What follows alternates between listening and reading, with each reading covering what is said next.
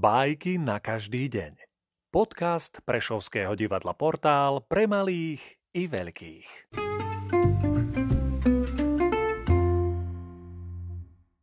Ezop Opica kráľom Zvieratá, tvory bez rozumu, mali schôdzku.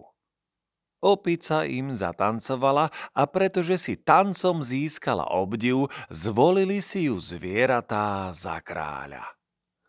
Len líška jej závidela. Keď raz v pasci zbadala kus mesa, priviedla tá opicu a povedala jej, že objavila poklad.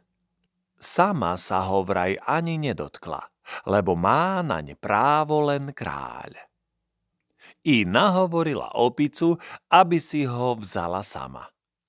Opica si nič nevšimla, podišla k pasci a už bola v nej. Potom zahrnula líšku nadávkami, že ju tak prekabátila. Avšak líška jej povedala. Ach, opica, a ty chceš byť kráľom nerozumných tvorov? keď sama nemáš ani štipku rozumu? Ponaučenie?